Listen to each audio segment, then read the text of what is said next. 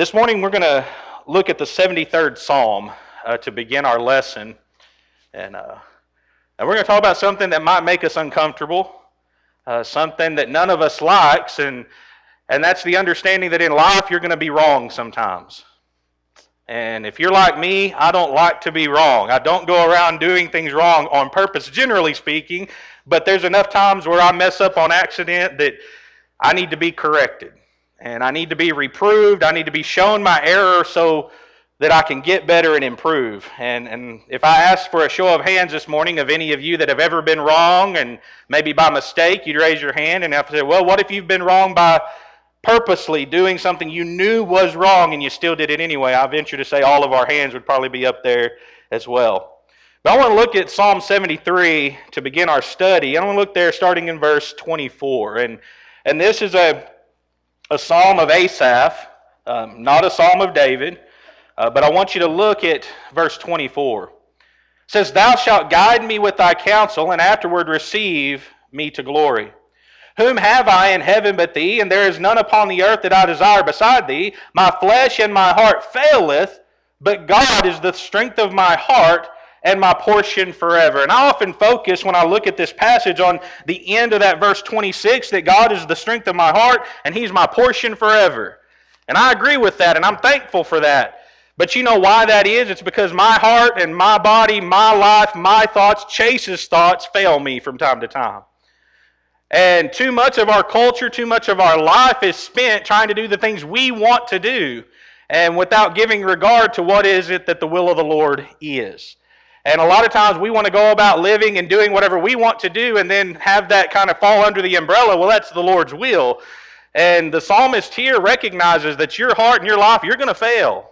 And if you're depending upon your own wisdom and your own thoughts and your own ideas to get you through life, you're going to find yourself wanting and you're going to fail miserably, but the Lord will be your portion. The Lord will be the one who directs your steps if you submit to his authority. You know, reproof isn't fun. But you know, it's something that a Christian ought to seek after. We ought to desire to have God show us our errors so that we can correct those things.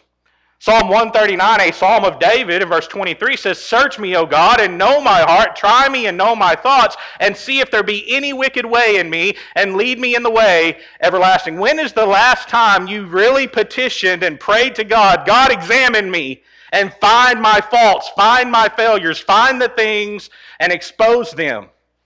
See, we don't like that, do we? You know what we want God to do? We want Him to find our victories and show us where we've been right, don't we? We want that pat on the back. And, and God is full of affirmation. God is full of validation in our life as a Christian, but we also ought to petition God to find in me those areas of weakness.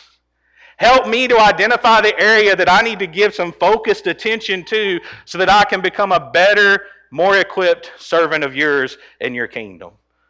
And I would encourage all of us that when we pray, we pray to God this prayer Find the weakness, find the evil that's in me, because all of us are prone to it, aren't we? All of us understand selfishness and ego and all those things that are very destructive forces that are within the heart of mankind. But when we pray to God for Him to find those things, what we're doing is we're opening ourselves up to understand, I want to be better. And we can't be better without an acknowledgement that we have failed and made a mistake. And that's the value of reproof. You know, the scriptures are given to us to point out the errors in our life. 2 Timothy chapter 3 and verse 16 and 17 says, All scripture is given by the inspiration of God and is profitable. Profitable for what? For doctrine, for reproof, for correction, for instruction in righteousness, that the man of God may be perfect, thoroughly furnished unto all good works. So, as we think about the Word of God and we study the Word of God and the Scriptures that He has given to us, one of the things that we ought to desire for the Scriptures to do is to show us that reproof. And to make it in simple terms, reproof just means tell me where I'm wrong. I have a wife. You know what I'm thankful to have in her is somebody who knows the scriptures. She knows me, and she knows my errors. And she knows when I'm doing something that isn't right. And you know what she's willing and bold enough to do? She's willing to say, Chase, you know what the Bible says about this. And to bring me back to where I really ought to be. She's willing to reprove. But how many of us really want reproof? You see, our culture has created this idea that you can't tell anybody that they're wrong because we get our feelings hurt. The truth is, your feelings will not get you into heaven, but your obedience to the will of God will. And the grace and mercy of Jesus Christ will deliver you. But for that to be the case, we've got to understand the power that lies within the Word of God. Is it profitable for doctrine? You bet. And we teach the truth and we teach people how they ought to worship. We teach people how they ought to teach. We teach people how they ought to live in righteousness and being obedient to the will of God. We understand that the Bible gives us answers for the problems of this life, but it also exposes the sin that is within our heart. And I want to share with you an example of where I learned reproof as a young man. Now, I remember as a very young child being told no and then doing something and then having my rear end spanked because I did something I wasn't supposed to do. That's a form of reproof and discipline and correction. But you know, all of those I kind of have little memories here and there of, but there's a few instances in my life that I can tell you details of errors I made and someone showing me where I was wrong this is one of those times. Now, this picture up here may not mean a lot to you, but it represents a large portion of my life from the time I was about 13 till I was about 18 years old. In Texas, high school football is pretty much church in a lot of places. You know what? Every Friday night from my freshman year through my senior year, I was on a football field like this. And the next Saturday morning, guess what we would always do? We would go and we would watch what were called the All 22s. That means we would watch tape and we would watch film and we would grade out how we performed the night before. Well, my freshman year, we were going into a playoff game and we were playing Eustis. And Eustis had one play that if we could stop one play, we'd win the game. And we knew it. And it was a trap play. They'd run trap right, trap left, trap right, trap left. And guess what I played? I played defensive tackle. so all week long, prepping for that game, my coaches said, Palmer, all you have to do is if the guard in front of you blocks down, you fill the gap and you wait for the trap and you blow up the trap. And the linebackers will make the tackles and we'll shut them down. Yes, sir. And guess what? All week at practice, guess what I did? The guard in front of me blocked down. I would chip him. I'd fill the gap. Trap would come. I'd blow the trap up. We'd make the tackle in the backfield. We were ready. Then Friday night came. Guess what happened the first play of the game? I'm playing defensive tackle. I'm lined up in my two spot, right over the guard. Guard blocks down. Guess what? In my brain, I said, it's a trap. And I chipped him, but guess where I went? I just went upfield.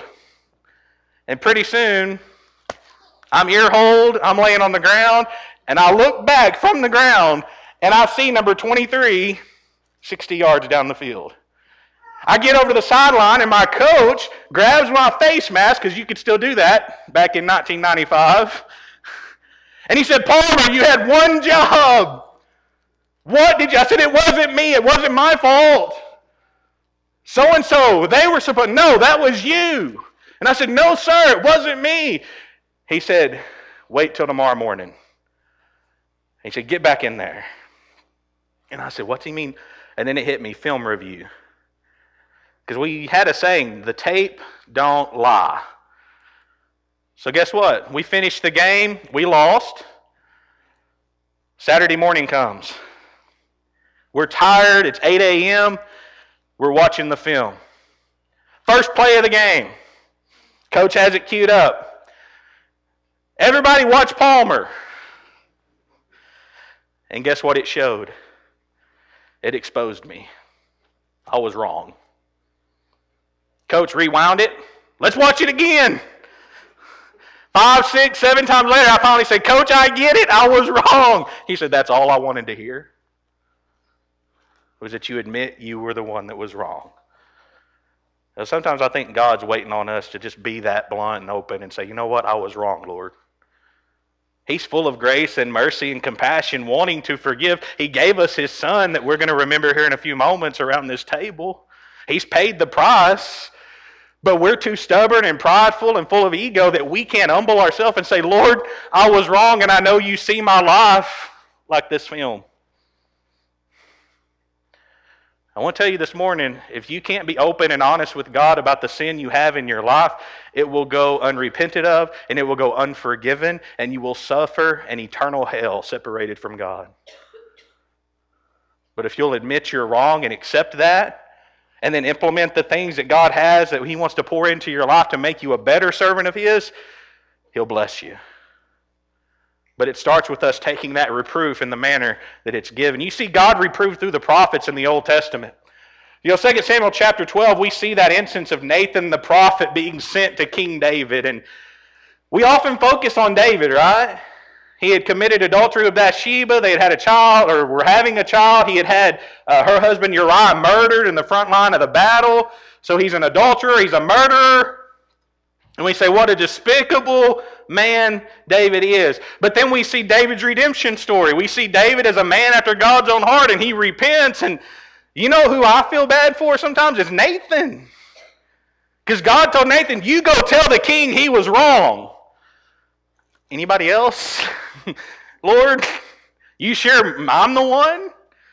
I have to go in front of King David, who has already committed adultery and had murdered, to cover this whole thing up, and you want me to be the one to reprove him? I don't know. Because you know what David had the authority to do? He had the authority to have Nathan killed.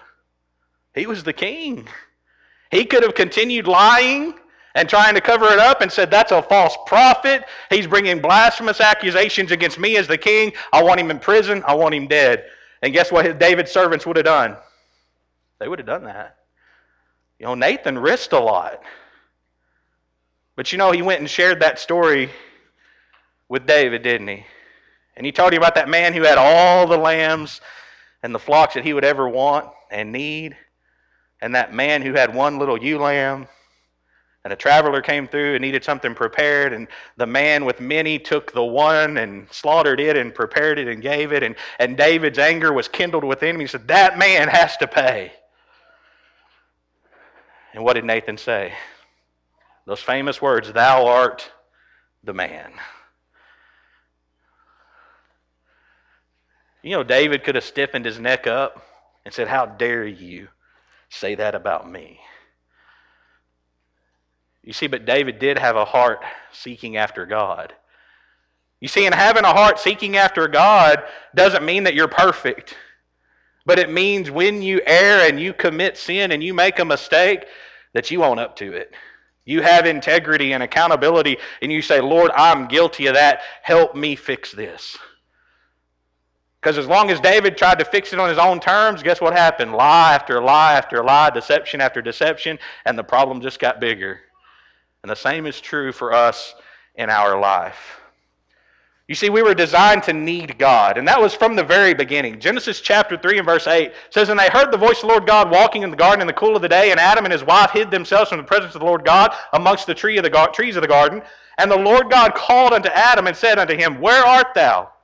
And he said, I heard thy voice in the garden, and I was afraid because I was naked and I hid myself. You see, this conversation with Adam and Eve in the garden wasn't something foreign to Adam and Eve. They were used to hearing God speaking to them and talking and communicating directly with them because God designed them for that. And God designed us to have a relationship with God. But do you see what distorts that relationship? It's sin. I want to tell you, sin is wrong. And there are things in our nation that people promote and say, well, it's really a judgment issue. I want to tell you, lying is wrong no matter who does it. Stealing is sin in the sight of God no matter who the guilty party is. Homosexuality is sin.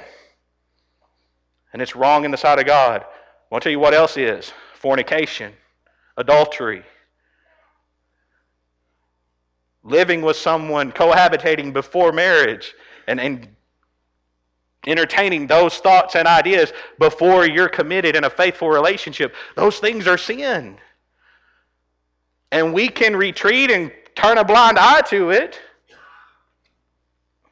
or we can speak the truth of the Word of God in love. Because here's the truth all of us are guilty of sin. And there's not a sin out there in the world that's greater than any of the sins that we've ever committed. And I think the picture and what we need to promote about the kingdom of God is that we're not perfect people. But you know what? We're striving to be better people.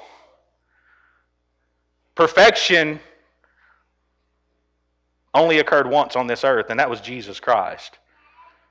He lived this life perfect. And he offered his life as a sacrifice for us because he knew we couldn't.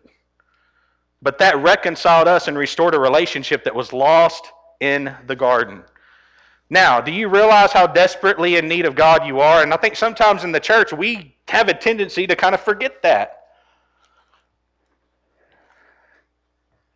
Because there was a point in my life where I was desperate for God. And I realized how desperate I was. And I woke up every day knowing if I died, I'd be separated from Him because I hadn't done what He told me to do.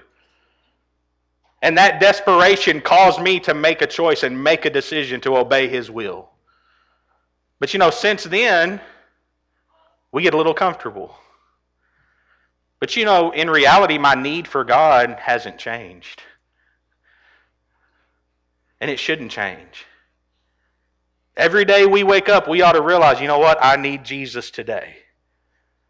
Every first day of the week, when we come around the table and we remember his death, it ought to be just as important and vital to us as it was the first time we ever partook of it. Because without that, we're nothing. Matthew 5 and 3, Jesus said, Blessed are the poor in spirit, for theirs is the kingdom of heaven. That has nothing to do with your financial status on this earth. It's all about your, your humility and your desire to lower yourself to become a servant of God. Poor in spirit. That means you don't trust in yourself, but you understand, as we read in Psalm 73 this morning, that the Lord will be your portion.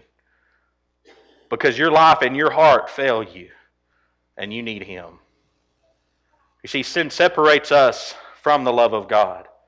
Isaiah 59 and 1 says, Behold, the Lord's hand is not shortened that it cannot save, neither is ear heavy that he cannot hear. But your iniquities are separated between you and your God, and your sins have hid his face from you that he will not hear. For your hands are defiled with blood, and your fingers with iniquity. Your lips have spoken lies, your tongue hath muttered perverseness. And who was Isaiah speaking to here? He was speaking to God's holy nation of people.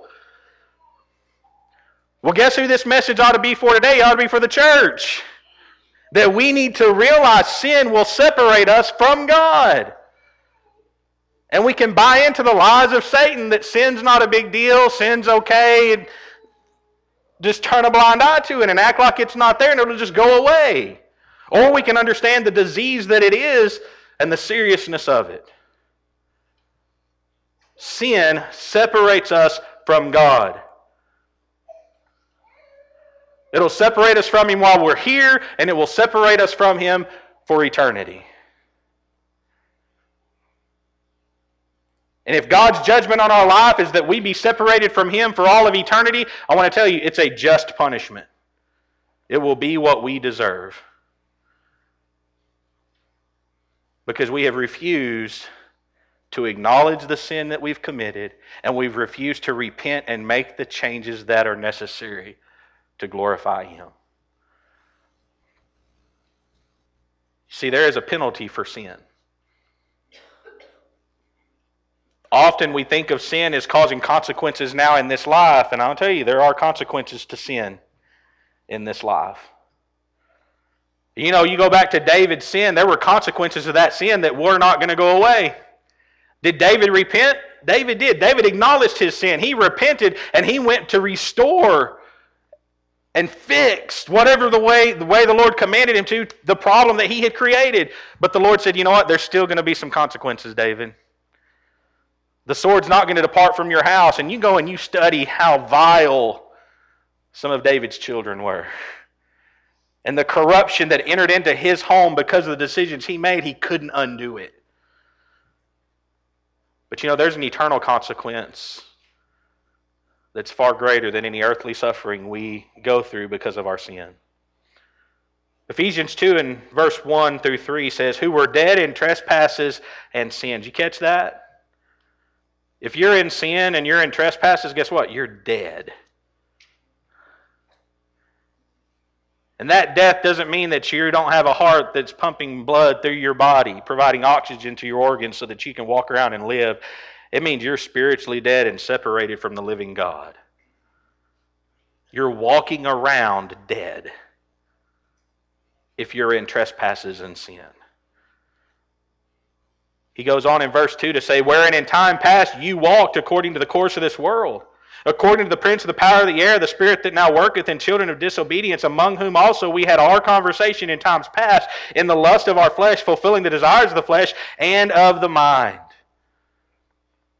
See, rest assured there's a penalty for sin, and God is the one who renders judgment on that sin, and his judgment will be right. There will not be an opportunity to rebut the judgment of God, it's final.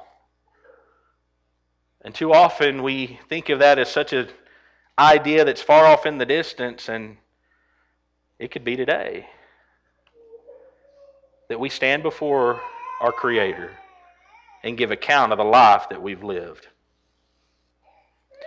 Proverbs 28 and 13, the wise one writes, He that covereth his sins shall not prosper, but whoso confesseth and forsaketh them shall have mercy. You know, isn't it easier when you make a mistake just to say, you know what, game warden, I made a mistake? And fall on the mercy of the game warden if you made a mistake. If you made a mistake, not saying anybody did, just if you made a mistake while you're out hunting sometime. Because guess what happens? You try to cover it up. You make a mistake, you got to tell one lie. And then you sometimes get other people involved in that lie, and they're covering stuff up, and all of a sudden, somebody finds out. Aren't you that way as a parent with your children? They make a mistake and they come and tell you they made a mistake. You're a lot less, well, they're still going to get punished, don't get me wrong, but that punishment's going to be less than if you had to find out some other way. And then you had to go and extract that information from them. At least that's how we try to parent in our home. We try to extend grace and mercy, especially when they come to us and say, you know what, mom and dad, I messed up, made a mistake. And parents, when you respond out of love and compassion and mercy, guess what they're going to be more likely to do the next time they make a mistake? They're going to come to you. And as a parent, we start that very early on because when they turn 15, 16, 17, 18, 19, 20 years old and they start making some other mistakes that could really impact their life for a long time, you know where I want my kids going? I want them coming to me. I want them to come and confess that to me so that we can, through prayer and understanding and study the scriptures, repair and repent and restore. And if we're not creating that kind of environment in our homes, our kids grow up with this expectation that I got to be perfect. If I'm not perfect, I'm a failure. And pretty soon they can't come home and talk to mom and dad about mistakes they've made. and they never acknowledge what they've done wrong. And then a lot of times that heart just gets hard and cold and they depart into the world. You see, if we confess or acknowledge, that's what the word confess means, is to acknowledge our sin and forsake them, we can have the mercy of God. Now, in the New Testament, guess what we see? we see reproof and conviction. And conviction is kind of a bad word in our society. We don't like to feel convicted. I just want to feel good about myself. And the reality is sometimes I need to feel convicted. Because that conviction, when received by a heart that's trying to serve God, will create something far better. Peter, on the day of Pentecost, in Acts chapter 2 and verse 36, he said, Therefore let all the house of Israel know assuredly that God hath made that same Jesus, whom you have crucified, both Lord and Christ. Did Peter sugarcoat the truth at all? Peter looked at this crowd of Jews and said, Guess what? You murdered the Messiah. Notice his language. He didn't say we have, he said you. Because who needed to be convicted? You see, Peter knew his shortcomings, Peter knew his sins. Peter was a repentant man. But he was preaching to an audience of people who needed to know what they had done, and what they had done was wrong. Peter didn't say, Hey, you made a lapse in judgment. It'll be okay. We'll work through this. He said, No, it's wrong. You murdered Jesus, the Son of God. And we'll see what that type of preaching and conviction yielded at the end of our study. Again, in Acts chapter 20 and verse 31, Paul preaching among the Ephesians. He said, Therefore, watch and remember that by the space of three years I cease not to warn everyone night and day with tears. What was Paul warning them of? He was warning them of what? False teachers and sinful practices. And saying, I'm warning you, I'm telling you, don't listen to it, don't fall into it, don't commit it. Repent, seek forgiveness, restoration. Remember Christ. And he did that tirelessly, day and night, for three years, hoping to convict them of sin. You know what? One of the charges given to elders in the church today. Titus chapter 1 and verse 9 in the New King James Version says, Holding fast the faithful word as he has been taught, that he may be able by sound doctrine to both to exhort and convict those who contradict. I'll tell you, it's I've never been an elder. Don't have a desire to be an elder. You know why? That's a great responsibility.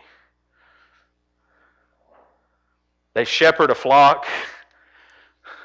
They care for the souls of every member of that flock.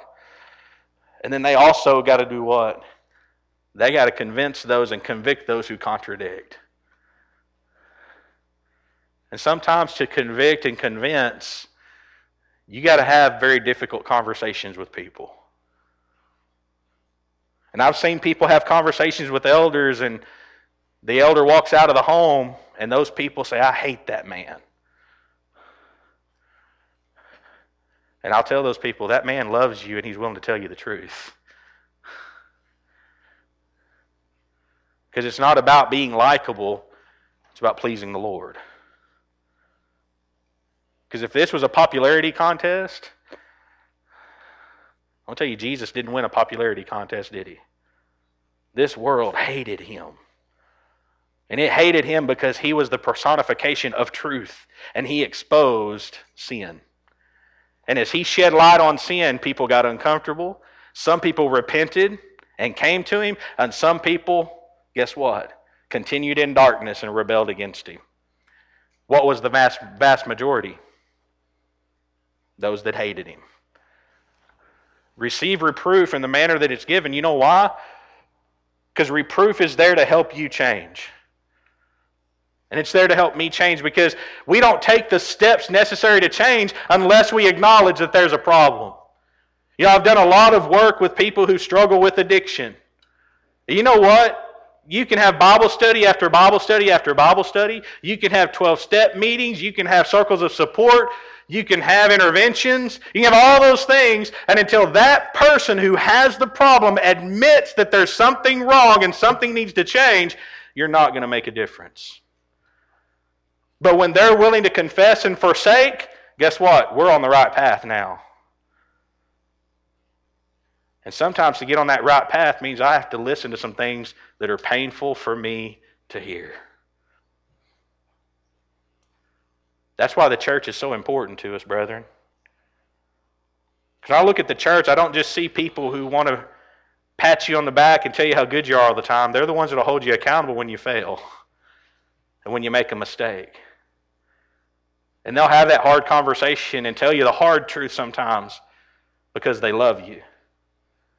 Because I venture to say, if they had error in their life, guess what they would want you to do? They would want you to come have that hard conversation with them. You know, Paul acknowledged his sin. And I think it's interesting as we look in, in the New Testament and the Old Testament were written, they were the scriptures were inspired and breathed by God directly, but they had a personal connection to the writer that was writing them. Romans 7 verse 18, Paul said, For I know that in me, that is in my flesh, dwelleth no good thing, for the will is present with me, but how to perform that which is good I find not. He said, You know what? I'm a man of like passions, and in the flesh, there's nothing good in me. And he had that internal debate. The things that I should do, I don't do, and the things that I shouldn't do, I find myself doing. He said, What about himself? Oh, wretched man that I am. You ever feel that way?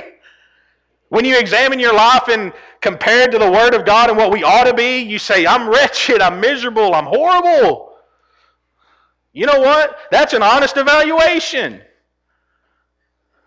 Because it was through that evaluation of Paul's examination of himself that he said, you know what? But through Jesus, I can be better.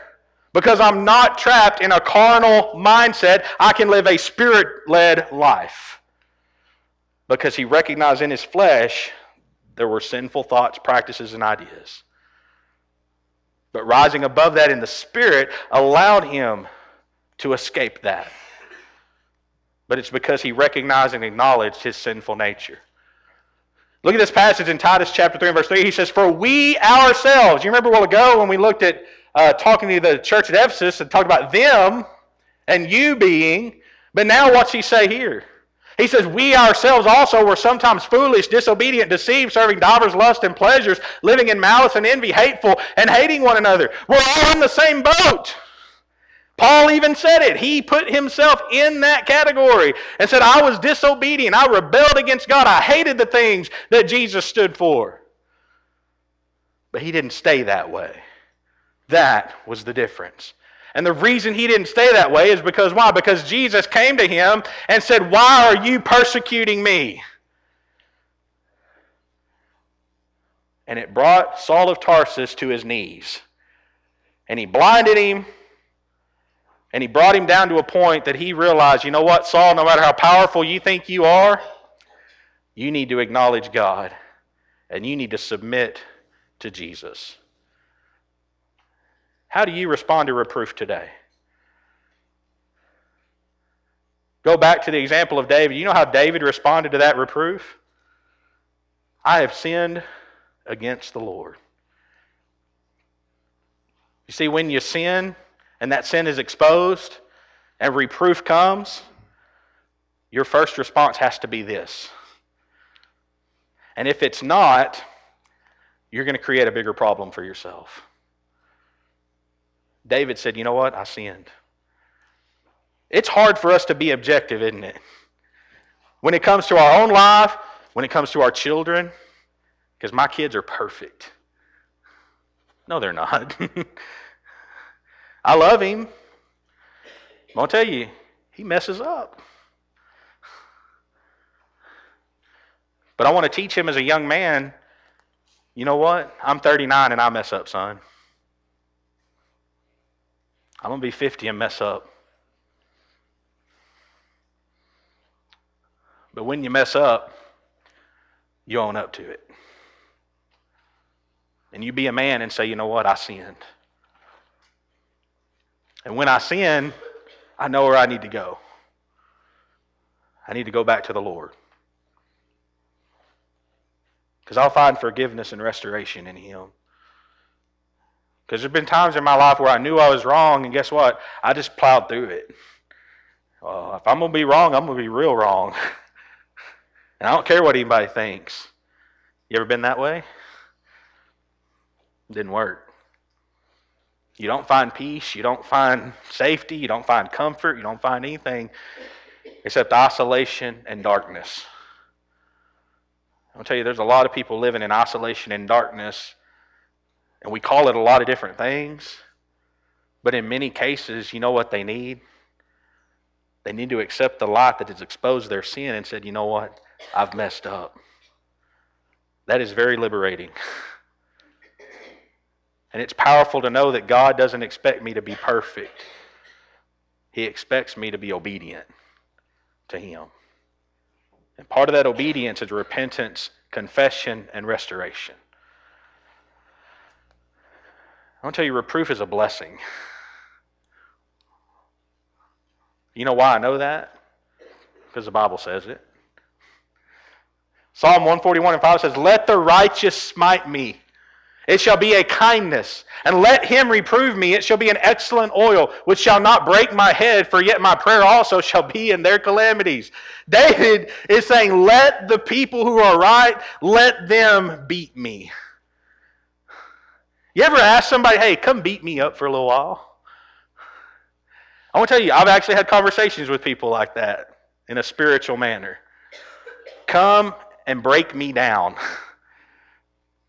kind of what we talked about in that prayer Lord, find any evil way in me. If you have really strong brothers and sisters in Christ that you're close to, you can have these kind of conversations with them say, you know what? Break me down.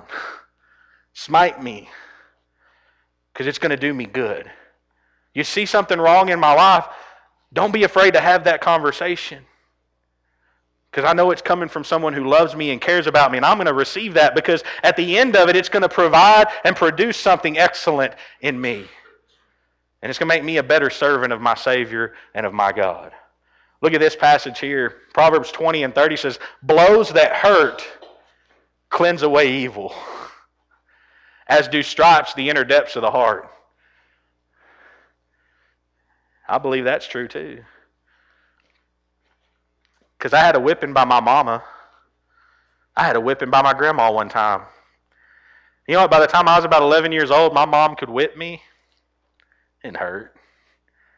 Oh, I'd fake cry because I knew if I didn't fake cry, dad would get a hold of me. And I was 16 years old, dad could still hurt me. But you know what the purpose of those things were? To drive evil away. You see, if the discipline didn't hurt, didn't produce any change.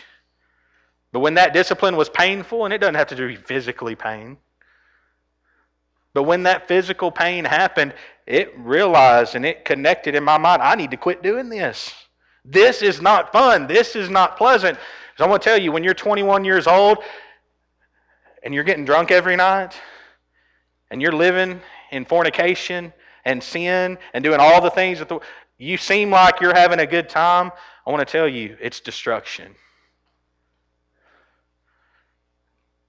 And deep down in your heart, you realize this is evil, this isn't good. It's not producing anything that's going to help me in my life. And I'm thankful my parents taught me those lessons when I was six, seven, eight years old to try to instill in me pain causes change, one way or another. The blows that hurt cleanse away evil. Now, the conviction. Remember what Peter said on the day of Pentecost? You have murdered the Son of God.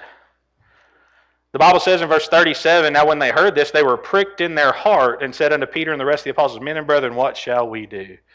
You see, conviction caused them to reflect and say, What can we do? What Peter has said is true. We acknowledge the truth. We're in trouble. What can we do? You know what they could have said? And I venture a large number of them did say this because how many of them were baptized? There were only 3,000 that were baptized. You know how many people were in Jerusalem at that time of that feast? Well over a million. And 3,000 were baptized. You know what a lot of them said? Don't care. Peter's crazy. I didn't do anything. He deserved to die. They didn't acknowledge the truth and the gravity of what they had done wrong. See, but as the gospel began to be preached, people began acknowledging their sin and then asking this question What can we do? Is there a way out? And what did Peter tell them? He didn't say, Well, let's, let's talk about your feelings so that we get this guilt out of the. He said, Repent and be baptized, every one of you. This morning, I want you to understand something. If you're convicted of sin, and you know you are living in a situation or condition where sin is dominating your life, and you have never obeyed the gospel of Jesus Christ, you have never been buried with Him in baptism, you've never repented of that lifestyle and been baptized into Christ, I want to tell you, you're in the same state these people were who murdered Jesus. You're guilty. And you need to ask the question what can I do? And the answer is this repent and be baptized. Every one of you, in the name of Jesus Christ, for the remission of your sins, and you shall receive the gift of the Holy Ghost. We can go to doctors, we can go to psychiatrists and psychologists and counselors and all those people to find answers and help us with life's problems. And I'm not against those things. But let me tell you start with Jesus, start with the Word of God. Be obedient to it because Jesus made you a promise that if you repent and you're baptized, He'll give you the gift of the Holy Ghost, and that Holy Ghost will work within you. As you study and learn more about Him through His will, you're going to begin and continue this process of transformation for the rest of your life unto something glorious and everlasting.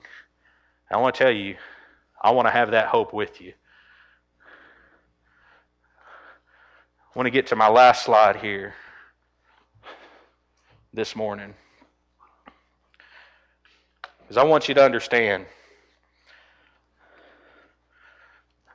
just like I started this lesson,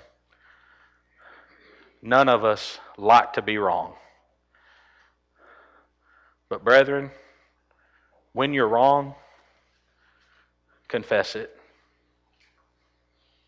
Confession's a funny thing because we have this earthly idea of confession.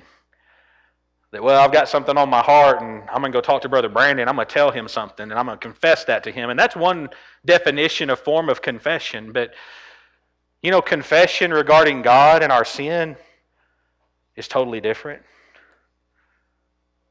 Let me ask it this way when you commit sin and you want to confess that to God, does God not already know what you've done? He already knows, doesn't he? You see, when you confess to God, you're not telling him any information that he doesn't already know. But what you are doing is you're acknowledging what you've done wrong. Because God understands until that heart acknowledges what it's done wrong, it can't be a repentant heart and it can't change. But if you acknowledge your sin, guess what he'll do? He'll forgive it. And the reason he'll forgive it is because he already paid the price for it. And he paid the price in Jesus. How bad do you need Jesus today?